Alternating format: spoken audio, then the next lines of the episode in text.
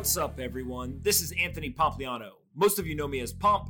You're listening to the Pomp Podcast, simply the best podcast out there. Let's kick this thing off. Jason Williams is a co founder and partner at Morgan Creek Digital. He previously built and sold FastMed, an approximately $500 million healthcare business. In this conversation, we discuss Bitcoin, Ethereum, DeFi, the Federal Reserve, maximalism, and the core principles to building wealth. I really enjoyed this conversation with Jason, and I hope you do as well. Before we get into the episode, though, I want to quickly talk about our sponsors. The first is ExpressVPN. This is one of the coolest companies we've ever had sponsor. ExpressVPN lets you access the internet as if you're from a different country. That's right. So take Netflix. They've got different shows and movies available depending on where you are. With ExpressVPN, you can unlock thousands of new shows and movies from streaming libraries around the globe. There are hundreds of VPNs out there, but ExpressVPN is ridiculously fast. You can stream everything in HD quality with zero buffering. I personally love to use it whenever I travel outside the United States. ExpressVPN is available on every device phones, laptops, tablets, and even your television. ExpressVPN makes your life easier.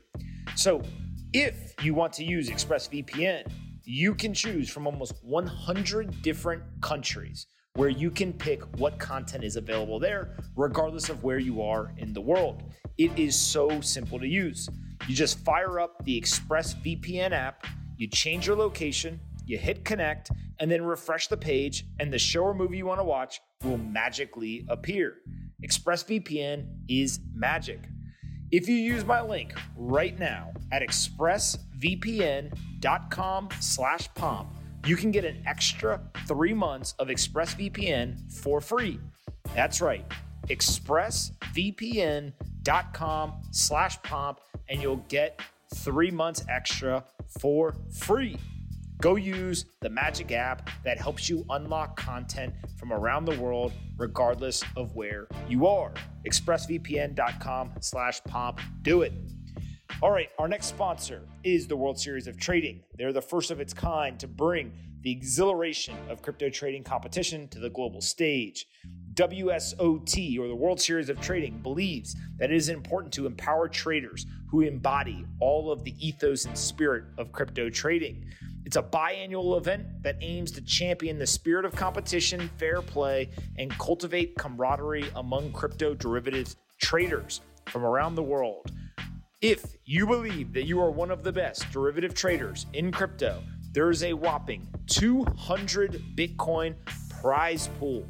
That's right, this biannual event has a prize pool of 200 BTC. If you think you're one of the best, go compete and do your best at trying to win your share of the 200 Bitcoin. The World Series of Trading. Get on with it. Lastly, don't forget that I write a daily letter to over 50,000 investors about business, technology, and finance. I break down complex topics into easy to understand language while sharing my personal opinion on various aspects of each industry. You can subscribe at pompletter.com. Again, pompletter.com. All right, let's get in this episode with Jason. I hope you guys really enjoy this one. Anthony Pompliano is a partner at Morgan Creek Digital. All opinions expressed by Pomp or his guests on this podcast are solely their opinions and do not reflect the opinions of Morgan Creek Digital or Morgan Creek Capital Management. You should not treat any opinion expressed by Pomp as a specific inducement to make a particular investment or follow a particular strategy, but only as an expression of his opinion. This podcast is for informational purposes only. All right, guys. Bang, bang. So, before we get started, smash the like button on the video, subscribe to the channel, and we're going to drop in the chat to go to Jason has a new YouTube channel that you can subscribe at. Um, but what's up, man? How are you? What's going on? What uh, what's new? Let's. Uh, what are we to talk about today? Let, us Uh, we're to go for like a hour and fifteen minutes or so. So what uh, what what are some things that uh that you want to cover? Um. Well, we can talk about some Bitcoin. It looks like you have um you have done a fair amount of work on is Bitcoin good money? Is Ethereum good money? Probably like to talk about that a little bit. I'd love to get your opinion on DeFi because, again, it seems like you've been doing some work there. Maybe we can unpack why people think that you're a Bitcoin maximalist. I, I, think that's uh, that's interesting. Uh, although you don't own any ETH, which nope. we we should also talk about because I I find that to be uh, nearly impossible, but um, we'll, we'll, see. We'll see. Um, I don't know, man. Uh, North Carolina, we've had uh, hurricane, tornado, and an earthquake in one week, which I think is seems really interesting. calm. Seems yeah. calm. 2020. All right, so let's start, let's start with Bitcoin and Ether as money. Um, they're both money in the sense that money is just a belief system. So if two people or organizations are willing to transact them, uh, then they are quote unquote uh, a currency, right? We'll, we'll put it as a currency. The problem is which one is good and which one is bad. And, and I don't mean that in the sense that I come at it from one has to be good and one has to be bad. But I do believe that there's a big divergence in um, the framework of Bitcoin versus the framework of Ether. Do, do you mind if while we talk, I kind of jump in and interrupt you a little bit? Because I think there, there are words that we use that are really important. And when I say good money, yep. like I want to understand what your your feelings are or definition of good money is because I, I Sound find money. Right, but take take it a little deeper than that. Like what what should money do that makes it good? It should protect your wealth. Right. And how does it protect your wealth? Like, what, how, how does that happen? So think think a little bit deeper, or or talk to me a little bit more about why why should good money protect your wealth? Well, it, it all goes back to um, what are you optimizing for, right? And I think that uh, in a world where a currency is uh, devalued over time, um, or it has unlimited supply, uh, regardless of how that is uh, created, what you end up getting is you get uh, a very uh, non-equitable world. And what I mean by that is those who hold the currency end up losing value over time uh, and those who get out of the currency um, and get into investment assets end up uh, making money or, or, getting wealthier. So the rich get richer, poor get poorer. If you take a that to kind of Bitcoin versus Ether, Bitcoin is a perfect example of uh, the soundest money, right? And what I mean by that is uh, one, it has a artificially capped supply. So let's compare uh, what is another popular sound money to gold. So nobody knows what gold's total available supply is, right? I love that Peter Peter Schiff admitted to that during your debate, which I thought was a really interesting moment. I, and I don't know if he really thought about it because people yeah. do try to define you know stock to flow of gold or how much gold is really here like i think he could have answered it better but he said it's infinite yeah well it, it's so there's a there's the really really out outlandish, like ridiculous position, which is to say something like, uh, "There's gold on asteroids, and we're going to mine those in 30 years, and therefore, like, it, you know, gold has an infinite supply." Well, but uh, I, I would, I wouldn't even go to mining in space, but just trying to contemplate how much gold's in the ocean. Yeah, so that's too hard to gold in the ocean, right? Gold under the ground. Yep. Could you uh, actually create gold? Right? If, if you Alchemy. remember, gold so one of the one of the jokes and and before people freak out right I'm I'm half joking when I say this it is widely accepted in the gold community that gold is created from stars right? Sure. And so there's an argument to say it's just alien rocks right? Like it's created from stars and ends up here on earth. And so you can create gold if you have all of the right inputs and, and process and all now, now, now that is that is directionally and something I yeah that makes a lot of sense to me right? If you have the right chemistry and right circumstances you can create gold. Now with that said yep. gold is quote unquote scarce in the sense of it's hard to dig up out of the ground. So it costs money right? There, there's a difficult process. There is not gold laying all over the floor right? So, so it's not abundant in the sense of everyone has gold in their pockets and you know hanging around and, and it's falling off trees and all that kind of stuff. So in a analog world where the story of an asset was more important than the actual provability of the asset, but the story of the asset. For thousands of years, gold took on this narrative of it was scarce. And scarce is relative, right? So if it's harder to find than other assets, of course, yeah, it's quote unquote scarce, but it, you can't prove the scarcity. And what I mean by that is we have no clue if somebody tomorrow hits a gold deposit and floods the market. Now, again, I'm not claiming that that is likely or probable, but I'm just saying that the possibility creates a situation that we'll get to in a second uh, is no longer necessary. The second thing is we don't know how much gold actually has been discovered. So we don't know the total addressable supply. And we also don't know the circulating supply. Now, not a huge issue in the sense of uh, you can still buy gold, create jewelry. You can still buy gold and hold it and do all these different things. There's a market, so there's buyer and sellers. Like all of that is true. But what I'm specifically getting at is there is no provable scarcity. The scarcity is a story, and there are data points that you can use and, and, and kind of intertwine in that story to, to, to tell the story. But you cannot say what is the total addressable market uh, the total addressable gold available uh, with any level of accuracy and provability. And you also can't do that for circulating supply. Mm-hmm. Now, it still is considered sound money, right? It's served as sound money for a long time because of that story and that scarcity. When you look at Bitcoin, Bitcoin solves that problem in a very unique, important way, which is Bitcoin, you can prove the total um, available Bitcoin in terms of the, the total supply. And you can also prove the current circulating supply. And so now what ends up happening is you move from a scarcity asset based on a story and a common belief to in a digital world, you move to something that can be proven. So they're both sound money. One is provable, the other isn't. And I think that while it seems like a very small, nuanced detail, is incredibly valuable as we look out over the next 50 plus years. Yep, that's probably right.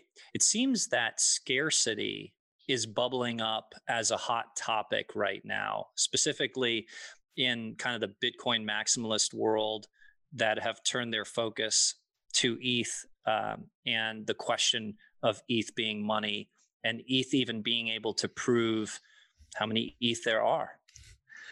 Look, it, I've wrote, uh, I forget exactly when I wrote it, but I wrote a while ago. ETH is not good money, right? And what I meant by this is there is a meme uh, that goes around, and, and before, actually, before you even get to the meme, there's two parts to the Ethereum ecosystem. One is Ethereum, the network, and the other is Ether, the digital asset. I'm a huge fan. Right, I wrote this morning about. I'm a huge fan of the Ethereum network. Right, we've invested in companies that are building on top of it. We're yep. invested in in businesses that uh, literally are hiring Ethereum developers, all, all that kind of stuff. And I believe that the Ethereum network is going to empower an incredible amount of innovation over the coming years. Right, it is going to be one of the core pieces of infrastructure to build a decentralized world. But with that said, the Ethereum narrative has started to shift. And now you've got a bunch of people running around because they see decentralized finance as something that can be built with Ethereum. And now they start yelling and screaming, ETH is money. No, it's not, right? ETH is being used as a tradable asset. But when you look at the actual structure, it is identical to a fiat currency. And what I mean by that is one, there is no total supply. There's no set supply. So it's an unlimited supply as of today. That could change, but as of today, it's an unlimited supply. Two, all of the inflationary or deflationary decisions are made non programmatically, meaning that there is votes and it is a response to the current environment as we have seen, humans are horrible at this. They overreact in times of fear, right? And they eh, they underreact in times eh, in the good times. And so this is true in the fiat world. This is going to be true in, in the ether world. Now, to the Ethereum community's credit, right? And I try to be kind of think of both sides, the positive and negatives. To their credit, every time that they've had to make this uh, monetary supply decision, they have decreased the supply. So they, they've done the right things so far in terms of decreasing the supply. But the possibility exists where they could increase the supply schedule. And so that is very similar, right? The, the US uh, Federal Reserve can decrease or increase the monetary supply, right? Same thing with, with the Ether And then when you kind of get outside of that, the key piece that came up this weekend was the provability. Now, it got solved, right? But the thing that caught my attention was not that specific issue, right? Okay, great. And and by the way, it's comical that Pierre Rochard, who is a Bitcoin proponent, paid for out. yeah put put a bounty out to pay for to get the script written. By the way, it's solved, right? So there's now a open source script that's available. I'm not worried about the one specific issue. What I was shocked by was the cavalierness and the nonchalantness of the Ethereum community to what is a pretty simple question How many Ether exist? And to hear people say it doesn't matter or we're close enough, but yet be off by 343,000 Ether, which is 130 plus million dollars. Mm-hmm. It's like, wait a second, what, what else is not that important or you're close enough to? Right. And so again, it comes back to this thing. And, and actually, Ethereum has the same exact thing that Bitcoin Cash has. Right. So I'm going to make two connections here that, that I think will will kind of uh, start to tie a lot of these assets together and, and why the Bitcoin community has such a staunch belief in something. There is no difference between Bitcoin Cash and Ethereum, both saying it's not important for individuals to run full nodes or have the ability to run full nodes. Right? They both make that claim. And so today, or this past weekend, what we saw was if you had an Ethereum node and I had one, and we both queried the same blockchain at the same time, yep. we could potentially get two different answers. That's not good. Right. That's been fixed, right? So, so it's no longer an issue at the moment, but it is very enlightening when people are saying things like it's close enough, or they're taking pictures of third party data providers and saying, like, oh, here's the supply. Like this whole idea of don't trust, verify right? That is what is enabled by this new digital world where you can prove, you can verify things. And as a fan of Ethereum, the network, I was shocked to see that reaction. And I get it. Some of it's the tribalism, right? They see Bitcoin, you know, uh, folks saying things, so immediately your reaction is to fight back. So, so kind of ignore all of that. But it just goes back to why is this stuff important? It's all about the provability not so much just the oh trust me because that looks very similar to a fiat currency. Yep. It, agree or disagree? No no i, I agree with um, i agree with your point. I think there's um, a lot that we should discuss around inflation and deflation because I, I i've been always um, I, it's it's a it's a complicated uh, it's a complicated discussion but it's something that even recently I've just I've been overwhelmed with the deflationary aspects of Bitcoin and how important they are.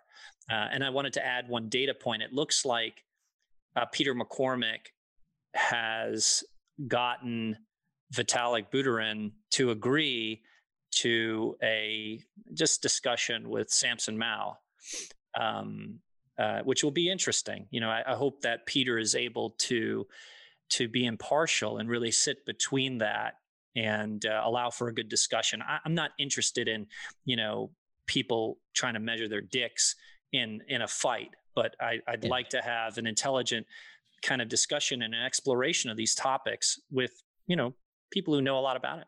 Yeah. Well, here's one other thing that I'm going to say, which, uh, if you are watching this right now, you're going to have to have an open mind to hear this uh, this mental pretzel, which is I actually believe the price of Ether is going to increase significantly in this next bull market. Yep. And it is likely and, and it may outperform Bitcoin.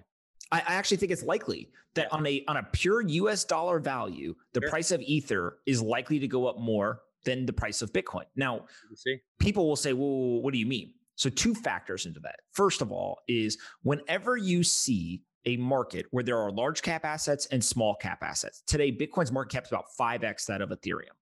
When you get into a bull market and all assets rise, the smaller cap assets will almost always appreciate more than the large cap assets, right?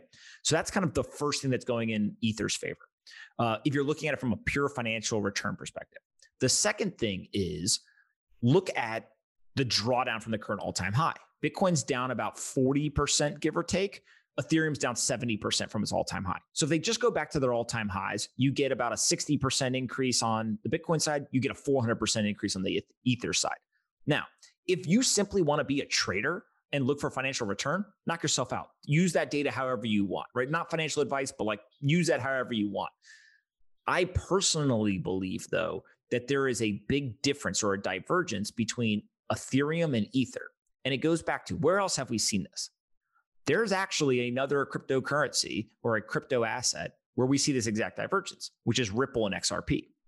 So, my argument for XRP and Ripple has always been the Ripple software company, the actual private entity that is the software company that's selling software to banks. I wish I was an investor in Ripple, the software company. Yep. Right? I would have loved to have been a seeded investor because the company's worth billions of dollars and it's a pure SaaS based company, right? They sell software to banks. Awesome. When retail investors go and buy XRP because they believe that, oh, if the banks adopt Ripple, then XRP's value will increase, you lose me. So, so the, the, the investment thesis breaks down for the liquid digital asset. Same with Ethereum and ETH, which is even though Ethereum is going to be this core piece of infrastructure, that does not necessarily mean that the fat protocol thesis is true and the price of ETH has to go up, right? Actually, I think many people have proven that the fat protocol thesis is not correct. And so what you end up getting is the the price appreciation of ETH is driven by something else. It's not driven by the adoption of Ethereum, the network used as infrastructure to help people build applications. It's built by this. It's uh, driven by the speculation that is happening in those applications. So look at the current use cases for uh, ETH, stable coins, CDPs, DeFi, right? ICOs, all this kind of stuff. NFTs. NFT, all, of that, right? Mm-hmm. Now, again, you can separate and, and it takes a very open mind to do this, and people will freak out, but it will take a very open mind to understand that Ethereum and ETH are two different things in terms of one could be successful without the other. And by the way, the, the opposite is true too. ETH could explode in price and Ethereum could not be adopted at all. And it would just be pure speculation, right? So these two things are not interchangeable. I think that the key difference is um, if you look at the Bitcoin network versus the Ethereum network, more people believe in the long term value of Bitcoin than they do in Ether. Now, people say, well, how do you know that? Well, I'm using one specific data point, and you can choose to agree or disagree with it. The data point is over, I think it's 62 or 63% of people have not sold or moved their Bitcoin in the last 12 months it's like 56 or 57% for Ethereum. So you're telling me an asset that is a 5x larger market cap, more people hold the asset for longer periods of time than the smaller cap asset. You start to say, wait a second, now, again, that doesn't mean you should go change your entire investment thesis. It, it's all about what you're optimizing for, whatever. But that's just the data points that people have to start looking at. And so I always go back and say, look, I'm not doing this just to get rich. If that was the case, I would just lever up on the latest shit coin that somebody's pumping. It goes up 500%, you know, you're 20x levered and you make a killing. Yep. That's not what it's about. It's just these ecosystems have two different things. One's inflationary, one's deflationary, and they're trying to solve different problems. And they should both double down on what they're good at.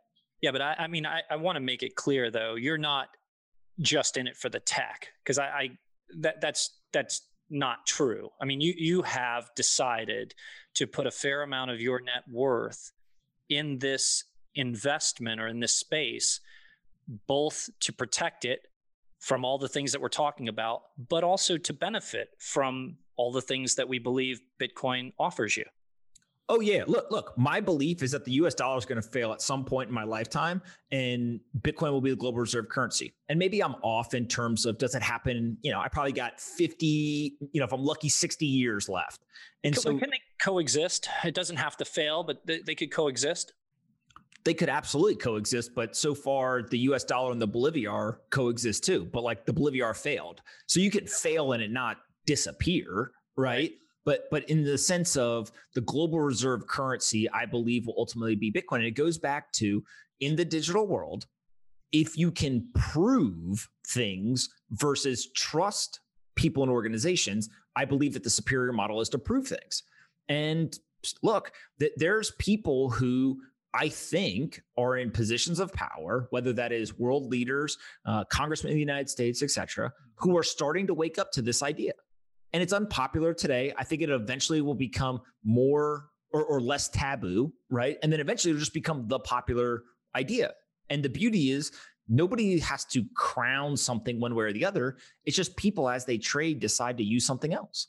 And so I think that's where we're headed. Um, and, and so the belief isn't like, hey, I, I think there's a lot of people in crypto who say, I'm going to invest in something. I'm going to wait for it to go up. I'm going to sell it back into dollars. And then I'm going to like go buy a house or buy a jet or, or do whatever. Right. That's not my belief. My belief is that the Bitcoin that we are buying today will ultimately be something that you like literally pass down to your kids' kids.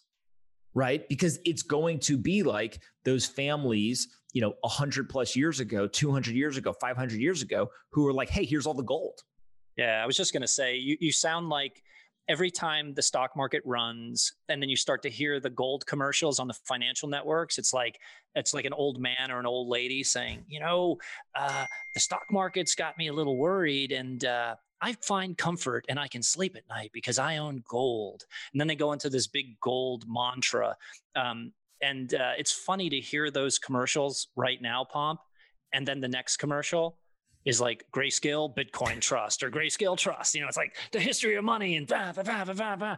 and uh, I mean that's really playing out right now. So you know, and I, one other data point I wanted to to lift up because I take a lot a lot of heat. I don't know if I may take more heat than you do on this topic because I tend to look at Bitcoin, Ethereum, altcoins, and shitcoins, and I talk openly about them. I, I find you don't you don't talk about rune very often.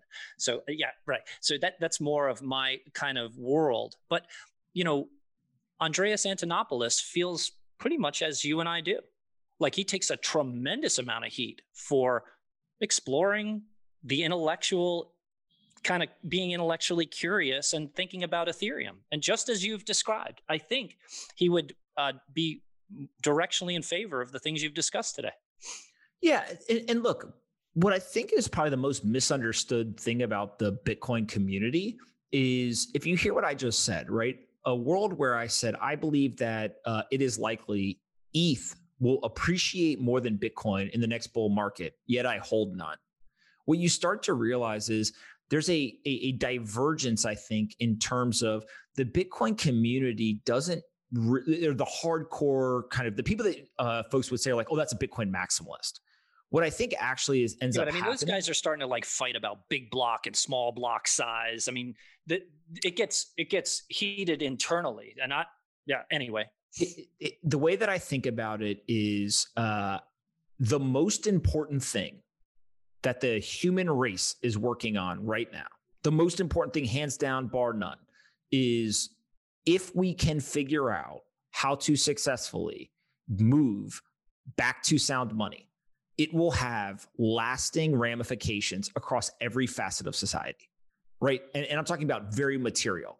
And so if you go back and you look at everything that has been created coming out of the sound money right? And coming off of the gold standard and all this kind of stuff what you realize is it has made the world incredibly unfair. And what i mean by that is you have a system that is built that 50 plus percent of people they can't get ahead. They, they will not be able to get ahead because ultimately the system that they're in. But wait a minute. Would you say that coming off of the gold standard created the system of rehypothecation? I, I, it's not even that. Like, like that's such like a, a minute detail in terms of the big picture. And the big picture is right now in the United States, 45% of Americans own no investable assets, right? And, and, by the, and, by the, way, I don't mean to interrupt you. If you get into kind of um, different demographics of people, um, it's shocking the amount of debt and the lack of assets. I mean, and and it's it's it's scary actually. Yeah, and and and when you understand like that is the average American. Right? I'll speak specifically to, to Americans. That's the the country, obviously, or the economy that I'm most familiar with. But so 45 percent they don't own any investable assets. 50% can't come up with 400 bucks for an emergency payment. So that means that they live paycheck to paycheck. all of their wealth is sitting in cash and they don't have a lot right? And now what you get is you get an inflationary system, which the argument says, oh, we have to do this to spur economic activity, right? That, that is the argument behind this inflation. But what they don't tell you is that the arbitrary nature of that inflationary system and the ability to print unlimited amount of money ends up actually being the greatest cause of wealth inequality in the world. And so, what people end up having to make a decision of is it's not like gold, which is sound money, was not inflationary previously. There was still some gold added to the circulating supply. It was just really hard to produce, right? To, to, to get it. And so, what you get is it was a very, very low inflation percentage. And also, there was nobody who could just wake up one day and say, hmm, I think I'm just going to create more. Right. And so I think that's where you ultimately get the rich get richer, the poor get poorer. And we've seen it. The, the data is indisputable that the rich have gotten richer and the poor have gotten poor. And there are also the anecdotal pieces of evidence. My favorite stat right now the billionaires in the United States in the last five months have made over half a trillion dollars, while there are 50 plus million Americans who lost their job. Think about that for a second. And what we saw was we saw the Federal Reserve step in. They printed trillions of dollars. They pumped liquidity into the market. Asset the prices exploded. Yeah. Right. So, so you just get in this world of like, what's the number one thing we could do? If Bitcoin becomes the global reserve currency, I believe it'll have a more positive impact on the world than all philanthropy combined.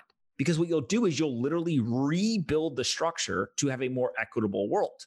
Now, that is a big, big task.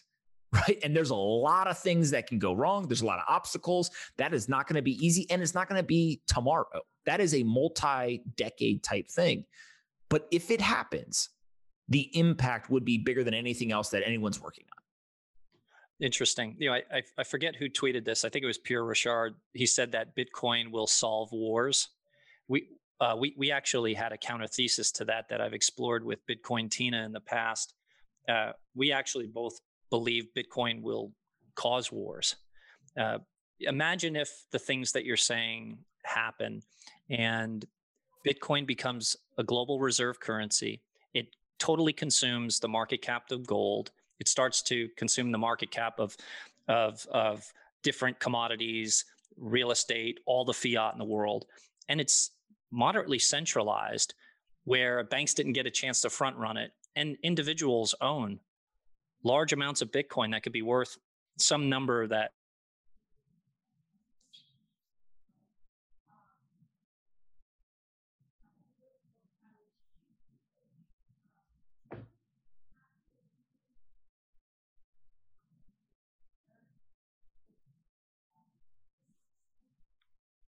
Oh, you there? Yeah, I'm here. All right, I don't know what happened. Uh, uh, last I heard was um, uh, the individuals have a large amount of Bitcoin. Right. I was saying that imagine if Bitcoin starts to consume the mark, market cap of, of stocks, bonds, currencies, commodities. It starts to take out gold. It takes out real estate, takes out all of, of global money supply. I'm just I'm just riffing here, but imagine Bitcoin is five million dollars of Bitcoin, and it's sort of centralized. You've got a bunch of individuals that own a lot of Bitcoin banks didn't get a chance to front run it. How does that not cause like wars? Well, the US dollar, the US dollar is definitely more centralized than Bitcoin, right? So if you look in the United States, there's literally, you know, it, what is it? Two percent of people, uh, are, uh, or I think it's the top one percent owns ninety nine percent of the assets right? So, so when you look at it from that standpoint, the U.S. dollar is is definitely much more centralized uh, in terms of ownership. Um, but but the second piece of it is uh, war doesn't solve that problem. In what way? If I have Bitcoin and you kill me, you don't get the Bitcoin.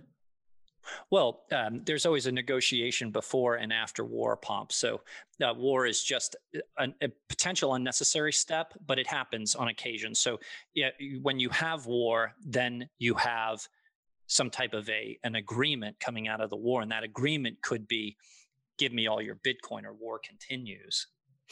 But but I think that that's what people don't that, realize. That's really how war works. So is but that doesn't change anything to do with Bitcoin.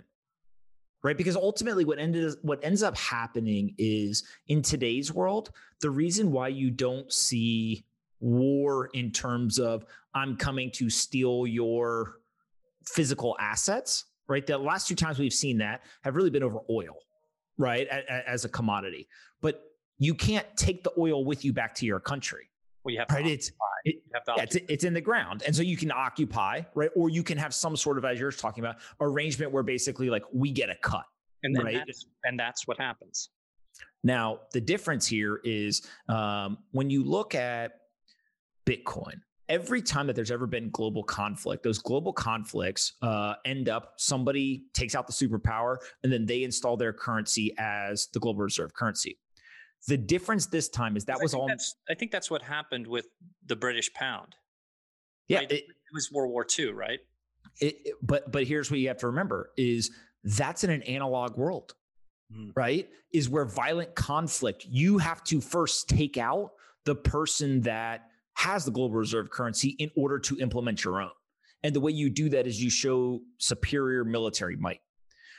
In a digital world, it's the exact opposite you have to have the greatest defense to have the superior might, right? It's not military might, but it's the superior power is whoever has the greatest defense. And so we can go and hack China all we want, or China can hack us. But if we just kick you out, then it doesn't really matter, right? It's whoever has the greatest defense.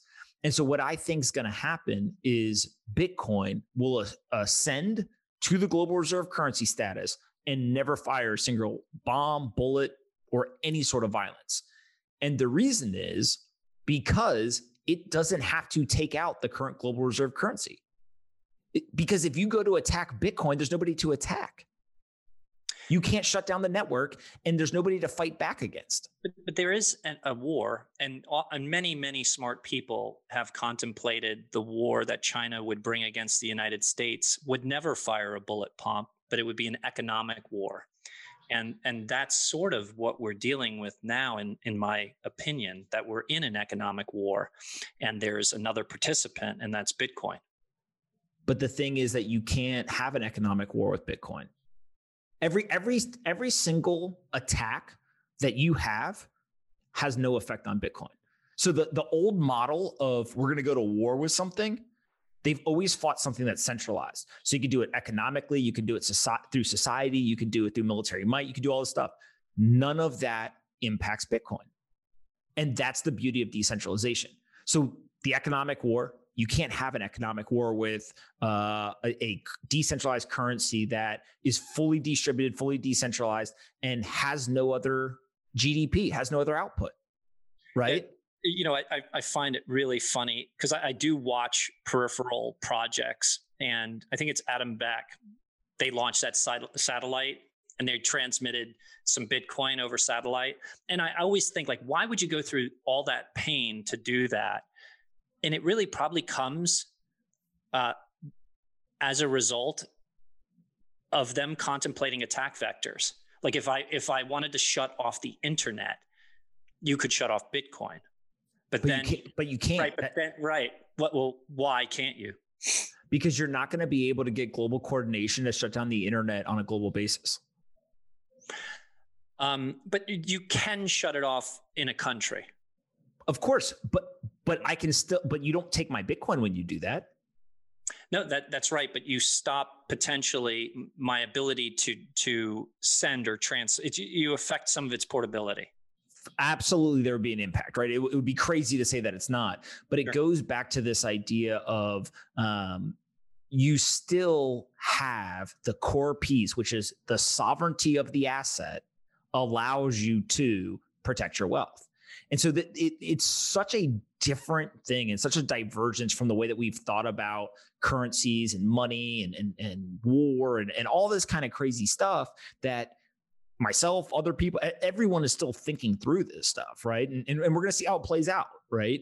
But I do think that um, if we are incorrect about Bitcoin, it is likely that we are underestimating how important and impactful it will be rather than overestimating it, right? And it's because it's a market expanding technology, right? It's when you have a digital world and you take a analog business, right? I, I always say, What analog business do you know that went on the internet and is smaller than it was when it was analog? None, right? Same thing here is by digitizing this stuff, it's only going to get bigger, not smaller. And so when it gets bigger, store a value asset like gold. Bitcoin will be bigger at some point. I have no clue when, right? I don't know if that's a, again, 10 years, 50 years, could be 300 years. But at some point, all of the, the structure and the system and the mechanism and the provability, all of these things are superior, right? The portability, the divisibility, the, the digital nature, like it's all superior. And so what ends up happening is you just need time to occur. And ultimately, people will gravitate towards that value. The big question is just how long does that take and, and how quick does it happen? Right. I don't know. Well, one of the things that, you know, I've found probably recently, I hate to admit that, is I, I kept even half a decade ago questioning the use cases of Bitcoin. But the things we're discussing right now are the use case. It seems like it always was the use case that this is sound money. Uh, I mean, I don't even think that it's debatable at this point whether Bitcoin is the most sound money in the world or not. There's not a single, you know, look, here's the crazy part scarcity. Prove scarcity. Gold, US dollars, and Ethereum all have unlimited supply as they are designed today. Yep. Right? Because there's no cap. And now some people look at that as a negative, but when you start to understand and unpack the value of provable scarcity, provable cap to an asset, it ends up being pretty compelling. Then I also add, and I, I don't know if you've used this term before. I listen to you speak a lot and we do a lot of pitches together. But I, I think Bitcoin is infinitely divisible. For, I mean, essentially, yes. Right. There's people who will debate the uh, the finer points of mathematics, but yes, essentially.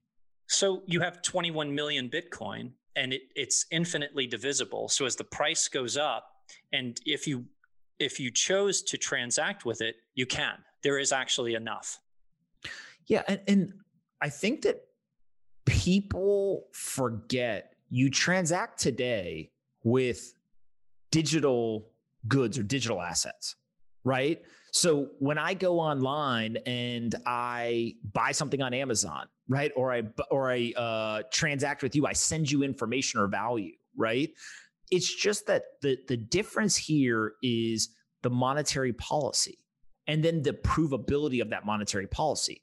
And so every currency in the world, in my opinion, is going to be digital. Every single one. US dollar will be digital, all of these, right? And digital being, you know, some sort of either blockchain based or, or a variation of a blockchain where it's not the electronic money. Or I use the I terminology. Actually, hey, Pomp, I actually think it's going to happen uh, before the nations uh, digitize their currency.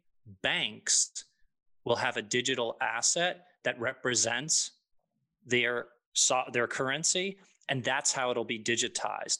They'll first say that it's a stable token backed one to one by their said currency, and then they'll dump that and become central banks themselves.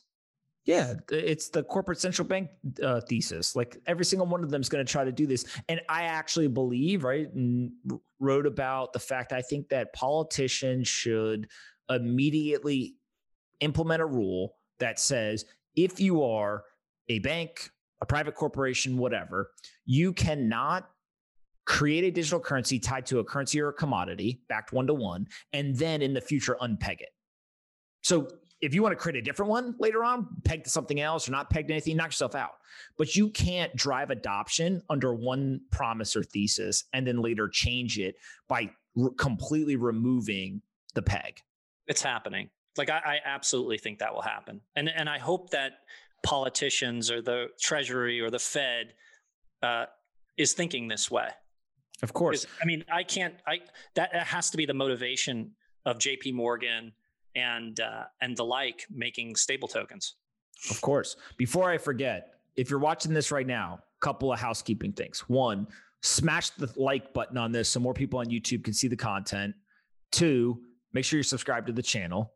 Three, go to Jason's YouTube channel, which is called Going Parabolic, P A R A B O L I C. Fire. make sure that you're subscribed to Going Parabolic. He goes live every single morning, no brainer. And then also go sign up at pompletter.com and you can get the email I write every day. So, like this video, subscribe to this channel, go subscribe to Jason's channel, Going Parabolic, and then sign up for pompletter.com. All right, I got questions for you. It, let, us uh, put Bitcoin to the side for a second. What do you think is happening in the macro economy, and what would you do as an investor? What are you doing? Um, you know, I was listening to Raoul Paul uh, recently, and he, you know, I, I love when people that I respect confirm a strategy I've deployed. So, you know, I have a pretty large position, about 12% of my net worth in Bitcoin. Um, and I think that's really, really important. And I'm probably moving that to 15%. Um, I own gold, I own silver, I don't have cash. I typically was someone who had a large portion, about 20, let's say 10 to 20% of my net worth was in cash, uh, just to be opportunistic. That money has been moved to digital assets, uh, specifically stable tokens. So I'm I'm enjoying um, that stranded asset that was being subjected to inflation and kind of being stolen from me. Uh, it's working now. And um, I like that. I love real estate. So I'm making a lot of moves in uh, residential real estate that I understand. I'm kind of waiting for a commercial real estate collapse, um, which I think will happen. Um, it seems to be playing out, and I'd like to try to pick up some um, some high quality commercial real estate. Um, and uh, I don't have any real exposure to the stock market. I missed that whole upside, uh, but you know I've done I've done just fine sitting on the sidelines there. Um, I think there's a lot of inflation that's been hidden there. I think that PPP and the Fed have propped up a lot of companies that probably should have went out um, out of business. They, what happens with that? Like I, I, agree with you that they basically are just saving dying businesses and just prolonging the inevitable. How do you think that plays out? Well, I think it flies in the face of free market capitalism and kind of what should happen. Like, let me use this example, which I, I spoke about this morning on Going Parabolic. You saw J.C. Penney and Sears file Chapter 11. They went bankrupt, and they exist as anchor tenants in a lot of U.S. malls. So it obviously hurts the real estate market, hurts retail, uh, and it eventually could hurt banks who are holding the paper on these mortgages. But when you let the free market work itself out, you get this to happen. Amazon walks in and says, you know what? Rather than me building a million square foot distribution center, let me go into the mall and put my distribution center there. And when you think about that, because I've used that thesis over two decades, Pomp, I put FastMeds into blockbusters and FastMeds into cookouts and FastMeds into, you know, uh, mattress firms, and I repurposed real estate. And I guarantee you, it will it will be worth its weight in gold. This thesis that someone at Amazon came up with, because they're going to be able to rapidly expand into these big spaces with big parking lots and cheap power and revitalize malls and bring jobs to to people and i think that's a, that's something I support. So that that that's my financial conservatism. That's me supporting free market capitalism, and that's an example of what can happen if you let these companies go out of business. But when you prop them up like we have, you kind of don't allow for the good things to happen, the things that have made America great. You know, like even this Kodak thing, it, it just perverts things. Like you have a $765 million loan to Kodak from the Fed to turn it into a pharmaceutical company. They may have expertise in chemicals, but this is a pivot that, if it was really something that should happen, Pomp, the Kodak investors, the people who love Kodak, who own the stock, and the leadership should have went to the market with it and let the people invest in it. But then you get this perverted stock option thing, and and now the SEC has put the brakes on the loan. And um, I, I, I have kind of rambled about but that that's how I feel. So macroeconomically, that's how I'm playing the game.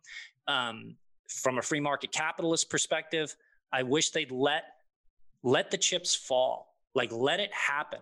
Like I I felt instinctively like when the Fed and the government shut down small businesses and knocked out you know 70 years 100 years of jobs that were created they should have done something. But i think we're in qe forever now like i really do i i don't i don't see how how we get unemployment back into single digits i don't think that they can stop print i mean we pretty much already knew they couldn't stop printing, right? When they tried that or quantitative tightening, uh, la- you know, laughable in terms of just the gyrations in the market. And it's very and obvious that we're addicted. Be, and Pomp, this may be MMT without anyone saying it. Yeah, well, it, it's um, I think it's uh, Travis Kling was the first person that I heard say this. I, I don't know if other people have said it before him, but but he was the first that I heard say quantitative easing is just UBI for rich people. right? Basically, every time they do quantitative easing, they're just bailing out the rich people. And if you look, we saw it perfectly over the last five months, which is the rich got richer, the poor got poorer. And that's because the government decided to do that. And by the way, that even happened while they were sending $1,200 checks directly to people, like all this, you know, nonsense about, oh, we're bailing out the people right? No, it's not about bailing out the people. But you know, I, I said right, as soon as I heard that twelve hundred dollars, that is a payment to not have social unrest. That's but right. We gave, we gave you twelve hundred bucks. We gave you twelve hundred bucks. Right. But we just gave Jeff Bezos forty billion dollars. That's right. right. To net worth. Do, do you do you believe that inflationary environments make the rich richer and the poor poorer? Of course. You know, I've I've had some people um, try to to to say that's flawed logic, but I just I it seems very simple to me What's that their rich argument? people don't hold cash. They have hard assets, and those hard assets benefit in inflationary environments. What, what's their argument against that? Oh, uh, you know, I probably can't even articulate it very well because it was just illogical to me. I just yeah. wondered if you if you had a, a, a counter thought to that. I think that there's a lot of people who uh, are in the Bitcoin and crypto world who are talking about economics and other things, and they don't have a good grasp of many of the basics, let alone the intricacies. Uh, I by no means am claiming that I'm some expert either, but I do believe that um, we don't do a good job of educating people on this stuff. Uh, and there's a lot of people that are basically preying on the lack of education. And politicians are the worst offenders right? this idea of, uh, hey, I'm just going to give you money. I'm going to give you money.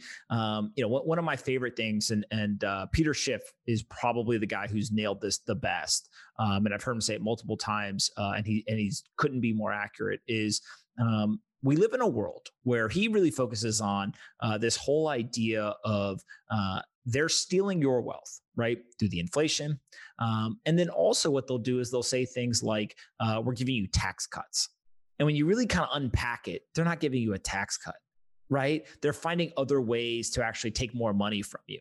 And so I went and I started like really digging into um, the US federal budget and all this kind of stuff.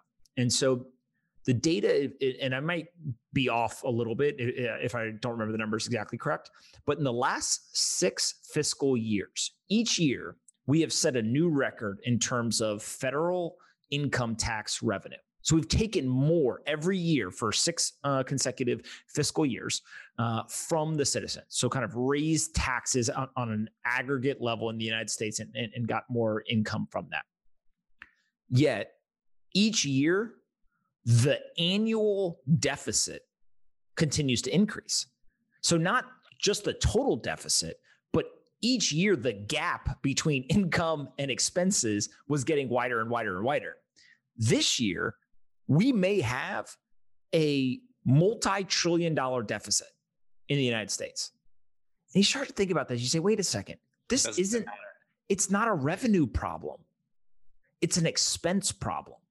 Right. And when you start and, to and, under, and I don't mean to interrupt you, but how about this?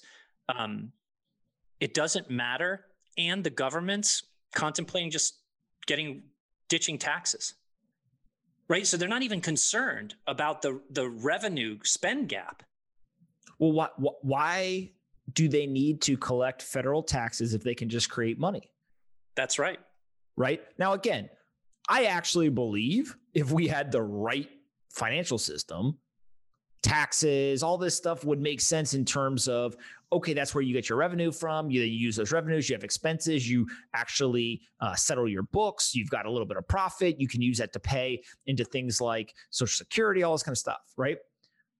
Yesterday, people freaking out, or two days ago, whenever I tweeted it about the Social Security system, it, it's a Ponzi scheme right? Now they can say that it's pay as you go, right? This is like the classic government thing. Oh, it's a pay as you go system. What that means is, Jason, you're going to pay into the Social Security system, and then we're going to immediately take your money and we're going to pay it out to another uh, person who invested. That's how they're going to get their returns. We're going to use your money to pay th- them back for their investment. That sure. is that is the definition of a Ponzi yeah. scheme. Hopefully, you're not the last person holding the bag. Now, so that's definitely one thing. But now if you go back to how it was designed, the idea was Jason would contribute money into the system. That system would then take the money, it would earn interest, and it would use the interest payment, the interest payments from Jason's deposits to go ahead and pay out people. But the problem is that we no longer can use the interest payments from Jason's deposits or, or, or, payments into the system to pay the obligations. And so we had to start doing was dipping into the actual deposits. To now we're in a system where we can only keep the system afloat if we continue to use the deposits into the system to pay out.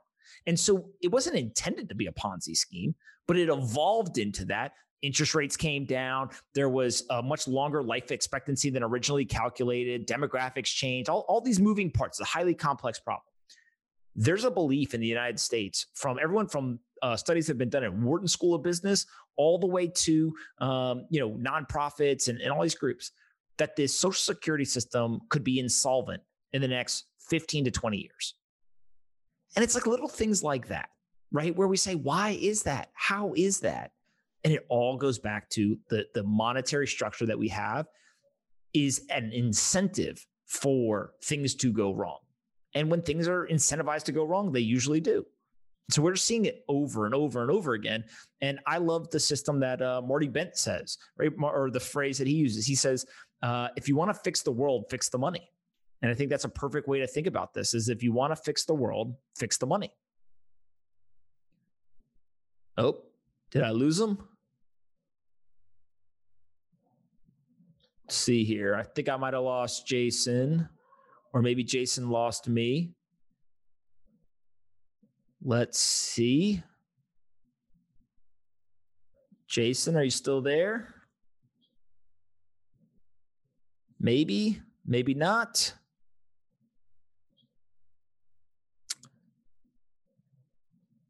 All right, guys. I think I might just be here by myself at the moment. Hopefully, we'll get uh we'll get Jason back here in a minute. Uh, while we're waiting for him to come back, a couple of things. Make sure that uh, like the video, smash that like button, that thumbs up. Make sure that more people will see this on YouTube. We need to get the word out about this important information. So hit the like button, uh, and then go to pompletter.com. Again, pompletter.com. And you can go ahead and subscribe to the daily email that I sent uh, or that I send every single morning to over 50,000 investors. So I will drop the link right now in the chat, but make sure you go to pompletter.com com and subscribe. Uh, make sure you smash the like button on the video and subscribe to the channel. I'll start taking some questions while we're waiting for Jason to come back. Make sure that uh, let's see what you guys got. Um, I would love to answer questions. So let's get the questions rocking. Can I explain what BlockFi does? So, uh, BlockFi is a business um, that essentially has a number of products uh, we are investors in the business. They advertise on the podcast, um, but they basically do exactly what um, kind of your fiat bank or wealth management services do. So let's start with um, the first product, which is you can take your crypto, and if you want US dollar liquidity, but you don't want to sell the crypto because there's tax ramifications or whatever, uh, you can give them the crypto. They'll take that as collateral and they'll give you a US dollar loan against it. Um, it, it's a, a, pretty compelling product, both from the borrower. You don't have to sell your crypto and you can get a US dollar loan. Uh, but also, what they'll do is um, it's compelling to them because they have an over collateralized loan where they have the collateral. Uh, and so it really prevents them from having loss of capital and asset backed lending. The second product um, is they've got a crypto exchange. So you just go buy and sell crypto. Um, and, that's pretty self explanatory. Uh, and then the third product is um, a product that uh, is an interest bearing account. So uh, most of you are basically taking your fiat currency, you're depositing it in your bank, and they pay you some nominal fee uh, in exchange for that deposit. So they may pay you, you know, 0.03%, 0.05%. It's got three to five basis points somewhere in that range. Uh, what BlockFi and, and what your bank does is they take those dollars and they go and they lend them out on the back end right? And, and, sometimes they lend them out six, seven, eight, ten times uh, through leverage and things like that. BlockFi essentially does a very similar thing, um, which is uh, you deposit cryptos. Let's say you deposit Bitcoin. They take your Bitcoin they go and they lend it out. They earn interest off those loans and they pay you a high percentage of the uh, amount that uh, they get in that loan. Um, and, and, so uh, for Bitcoin, I think they pay like 6% uh, APY. I think on stable coins, it's 8.6%. Um, so, so, there's pretty high rates of interest there. Uh, in, in, terms of um, BlockFi, you know, obviously we're, we're very big investors, uh, have literally invested um, eight figures in the business um, and, and, kind of believe that uh, people want to use their cryptocurrency the same way that they use cash that includes uh, for payments, um, but it also includes all sorts of wealth management services. And so BlockFi is going out to do that. Um, but that's kind of how it works, and and uh, and we're super excited. Um, you know, I, have uh, a user of the product um, and uh, and been a very happy user for uh, for quite a while. Uh, what's my thoughts on the Grayscale's commercial? Uh, so I just saw the commercial. For those that don't know, Grayscale is a big uh, asset manager. They may be the biggest asset manager in the digital um, asset space. Uh, they're now running a national commercial um, across a whole bunch of different uh, TV channels.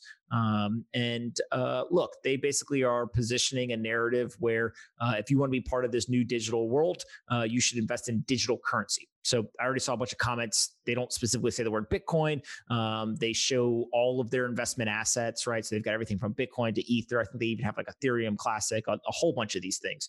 Um, but what ends up, you know, kind of being uh, true at a macro level is I generally believe anyone who's doing good work to get the word out um, about this industry, about this space, about these assets, um, is, is, doing a great job, right? We, we need as much help as we possibly can get to get more people interested in this and start paying attention and understanding this is real.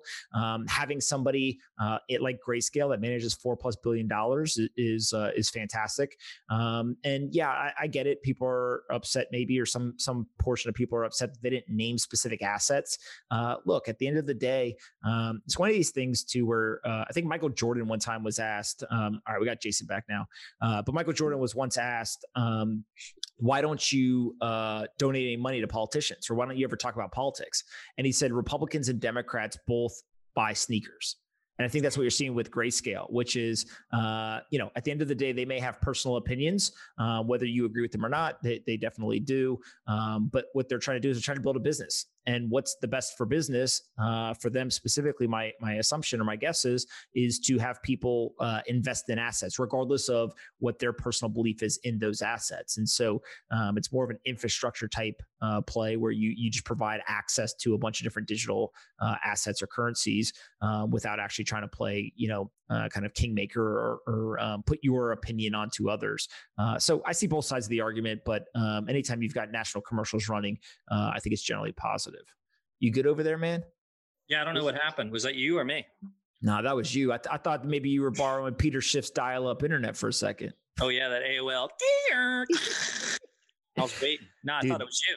That was legit back in the day. I was gone for a while. Right. Um, yeah, one other point I want to make. Yeah. Going back to good money because this really infuriated me, and it's it sent me on this kind of to- this mission to write my own book, which I'm working on now you trade your life working, whatever your profession is, whatever it is that you do, you set out, you go and do that. You spend most of your time away from your family, away from your loved ones, away from things that you want to do in the pursuit of earning enough money to take care of life's necess- necessities or make, you know, have a little bit more, whatever more is to you. If you're capable of saving something beyond what it costs for you to live and have that little bit more, that should be enough. That should be enough. And the US dollar has proven it's not enough. Like I can guarantee you this, and I can't guarantee you many things. I can guarantee you that your US dollar is going to be worth less tomorrow than it is today. Agreed. I can guarantee you. I can also guarantee you, or I can't guarantee the price of Bitcoin in the future. But through all the things that we discussed today, it appears to me objectively that Bitcoin acts as good money over time. It, it just it, it's set up to do that, and I, I can't guarantee that tomorrow Bitcoin's price is going to go up, but it has the framework that if it works, is far better than the way the U.S. dollar is set up. Yeah, I mean, look, it it, it is uh, it's understanding the structural elements and having very long time horizon right? And and you know one of the things i always say is uh and, and, you're in this category too is like we have decades of life in front of us right? Or, or viewpoint. Sure. there's a lot of people um who just don't have that right? So if you're 60 plus years old like yeah. you know look again m- maybe you've got 30 years which is awesome right? And and hope to god that that's true for everybody but 30 years versus somebody like me who's got 60 years ahead of them if we both die at you know at 90 uh, you know it, it's just it, it's a very very different perspective.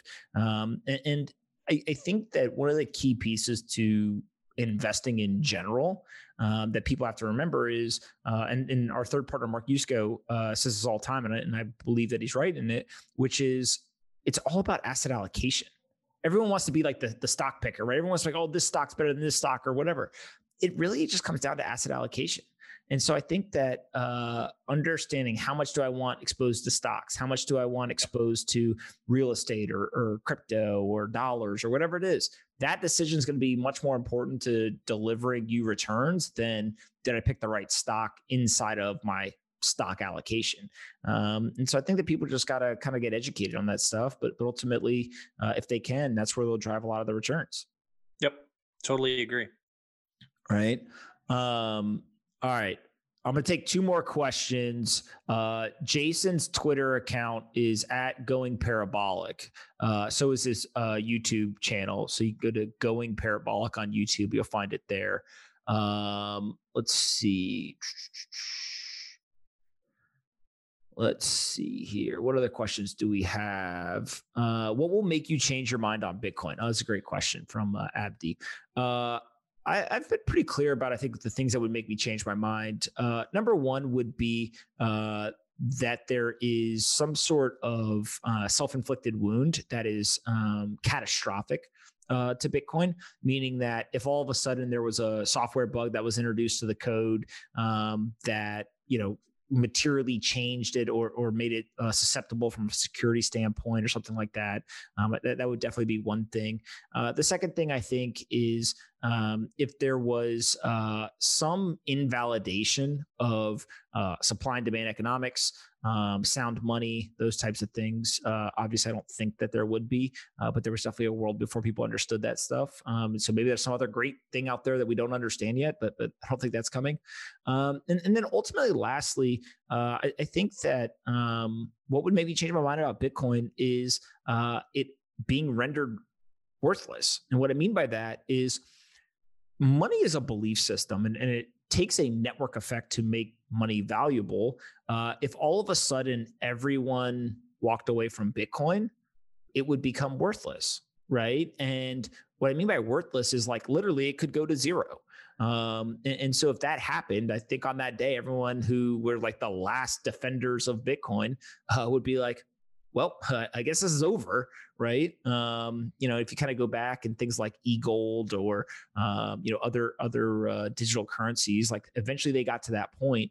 Um, the, the way I've thought about it is just like I'm willing to go that far, right? And, and uh, so that's why I also am not hundred percent in Bitcoin, um, but but I think that uh, it's just understanding kind of your your limits, both in terms of exposure and then also risk on the downside, right? Some people say, hey, I'll put, you know, Jason may say, hey, I'll put 15% of my net worth in Bitcoin, but if it goes below 5K, uh, that's a signal to me of market demand and also market belief, and I'm out, right? If it gets to that point. Um, I, you know, everyone's got to make their own decision, but that's how I kind of think about changing your mind. You've, you've shown pretty tremendous conviction, though, that you're willing to ride this thing down and buy tremendous dips. I mean, I was watching you on TV in 17, 18. I think Becky Quick was asking you while Bitcoin was taking a 75% drawdown, are you a buyer of Bitcoin? And you you were saying things like all the way down, like I'm I'm I'm, I'm a buyer, which I, I thought was hilarious. I was there, right? Yeah, I, I, mean, look, it, it, it's what Jason and I always talk about, kind of in private, which is um, you either have to have a very long term belief in this or not, right? Uh, and part of what I think is so interesting is there's been times on paper in US dollar value. Uh, we've made a lot of money in Bitcoin, and then there's been times where we lost a lot of money in Bitcoin. But understanding it's not about like that that has no inch that literally could not be interesting to me um, it to me is much more uh, something like watching the market cap at what point do we surpass the gold market cap i don't know when but the day that happens that'd be much more interesting to me than bitcoin's individual like an individual bitcoin hitting a certain price right and, and ultimately it's because it is finally the market recognizing that it is a superior store of value. It is a provably digitally scarce asset. So I think that's the type of stuff that, um, you know, at least I think about, uh, and we'll see what happens. Right. I got a question for you, which is not, uh, it, it, it's along the same lines of what would kind of shake your, your commitment to Bitcoin, but it's less structural. Is finding out who Satoshi Nakamoto is in any way uh, part of your equation that could shake you from Bitcoin? No, I'm not. I'm not interested at all. Um, actually, do you think it is a non-event either way, or do you think that um, finding out who that is or that group is could be a problem? Well, it could definitely. Uh, I mean, look, th- there are scenarios where it's less than ideal. I don't know if it'd be a problem, but um, you know, uh, I'm not even gonna spec. I'm not gonna speculate, but there, there's definitely. You know, let me go to a really extreme example. If it came out that Al Qaeda was the creator of Bitcoin, right? I think there's a lot of people who would have you know pretty big issue, right? Be like, oh, wait a second, hold on, um, and especially at the government level, right? Yeah. Um, no, I do not uh, believe that. You know, I don't think Osama bin Laden created Bitcoin. Um, uh, but with that said, um, the reason why I'm not interested is because I actually think one of the strongest things for Bitcoin is the fact that nobody knows right? Look, look in the Ethereum community. Like whenever something goes wrong with right, Ethereum, right. but I, I, know that's your position. That's why I asked the question. So it it appears to me that it would sh- it would cause you pause if they found out that Craig Wright was Satoshi Nakamoto. There's zero percent chance in my mind that that is who Satoshi is. No, I know. I'm just uh-huh. throwing out some. I, I'm throwing out a ridic- like in my mind, someone who may cause you pause of course there could be right but but i think that's part of this is most of the uh, people who would be in the less than ideal bucket they couldn't keep their mouth shut for 12 years they wouldn't be able to resist you know whatever it is billions of of bitcoin that uh, were mined right. early like that's it's right. just that those are the people that um would be the first to dump the coins, you know, when it hit five dollars, right? You know, or, or, whatever it is. Uh, it, speaking or, of or, the, specul- or speculate into some other investment, right? Because they're so smart. They would try to leverage it into yeah, that's right other things, right? They would, you know, go do whatever. Uh, you know, I mean, literally, the person that you mentioned, who I will not name, uh, was like tweeting one time, like billionaire mode or God mode or whatever the hell he was saying. Like, and it's just like, uh, sure. Like, by the way, if that makes you happy, like knock yourself out, right? Like, like if you want to go do that stuff in life, like not for me, but like knock yourself out. I, I, I make no judgment in terms of as long as you yourself are happy. Until you then start to try to make claims that I think are pretty verifiable or, or inaccurate. Um, sure. At least that, that's my personal opinion. Um, and so, look, we'll, we'll, we'll see what happens, but um, you know, who Satoshi is is uh, the fact that we don't know. I think is actually a, a great, great advantage. Mm. Um, you know, because no, no, one's calling up Satoshi when Bitcoin dropped from 8,000 to 4,000 in a single day in March of this year and being like, dude, what's happening? Right. You know, right. That's fair. It, it, has nothing to do with the creator. Mm-hmm. It's, uh, it's interesting though. I don't know. All right. What, what, uh, before we wrap up here, Jason, I got to go do other things. What, uh, what, what, uh, what do you want to tell the people? What do you got? Me? Yeah, you man. Um, everyone wants to. By the way, hold on. Before you say anything, everyone wants to know where they can go get that shirt. Can I made it? Maybe I'll make. Yeah. Uh, no, I'm, I'm opening up a store on Going Parabolic. I'll, I'll sell them there. You should. You should definitely sell that shirt. Everyone. Everyone would buy that shirt. Yeah, I'm making. I'm designing hoodies right now, so we'll we'll get it all sorted out. All right. What else you got for people?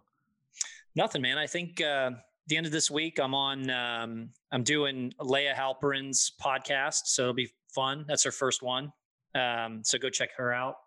Um, I don't know, man. Just trying to buy some art. We didn't even talk about NFTs. I'm super stoked on those.